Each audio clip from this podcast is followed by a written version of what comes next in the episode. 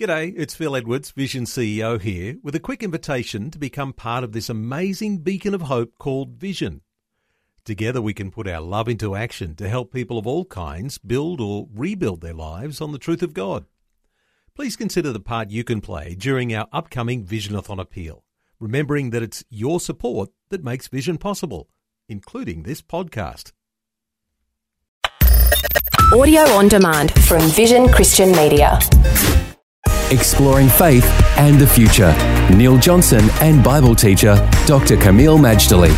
It's been a fascinating journey as we've been able to talk about so many different dimensions of what it is to understand the culture war, to understand the different sides of the culture war, like the progressive side or the conservative side, and to talk about different elements of that.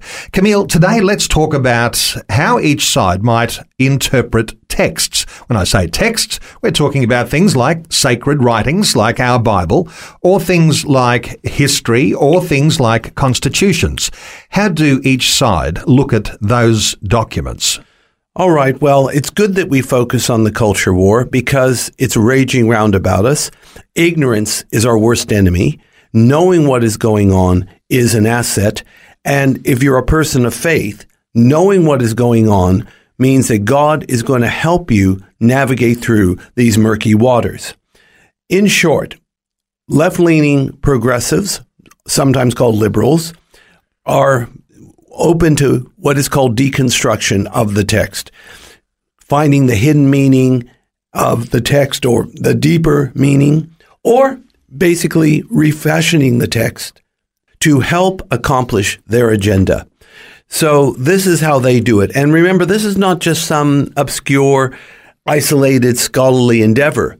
It actually translates into public policy and how we run our society. On the other hand, conservatives tend to take a high view of text, whether it be constitutions or the Bible. What is written and clearly written should be taken at face value, and it needs to be honored and ratified and enacted accordingly.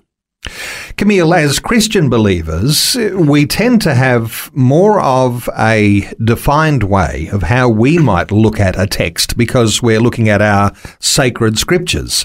When it comes to the way we look at things like constitutions, uh, clearly they're not revealed by God, not some specially inspired document, but the way that they are protected and interpreted uh, certainly is an important thing that we tend to understand more carefully as Christians. That's a good point, Neil. Unlike sacred scripture, which abides forever and is divinely inspired, constitutions are the product of human reason and, and discussion and compromise. Of course, in a democratic, proven constitution, there is a mechanism for what we call amendments. And the amendment process involves large consultation in the community and then bringing it to a vote, be it through the parliament, through the population, or both.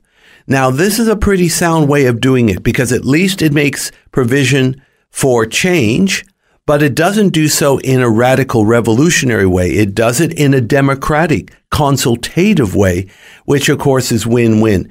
Australia has had its constitution amended on several occasions, but it's pretty, pretty rare. Most amendments don't make it because the Constitution, apparently, people take it very seriously and they don't want it to be messed around with. So, yes, we do have that mechanism, and it's something we should be proud of. And is it something, Kameel, that as Christians we take seriously because we have an appreciation that there is propaganda that's used from one side of the culture war or the other that is trying to change our minds about what is true and what is right? Well, it's a good thing we have constitutions, especially ones that have given us stable government and domestic scene. And we should be very slow to change anything unless we're shown that change is necessary and that the steps to change are logical and right and healthy. Anything too radical could totally upset the apple cart. Faith and the Future with Neil Johnson and Dr. Kameel Majdali from Teach All Nations. For more from Dr. Majdali, including books and DVDs on prophecy, Bible commentaries, plus today's and other episodes of Faith and the Future, go to vision.org.au.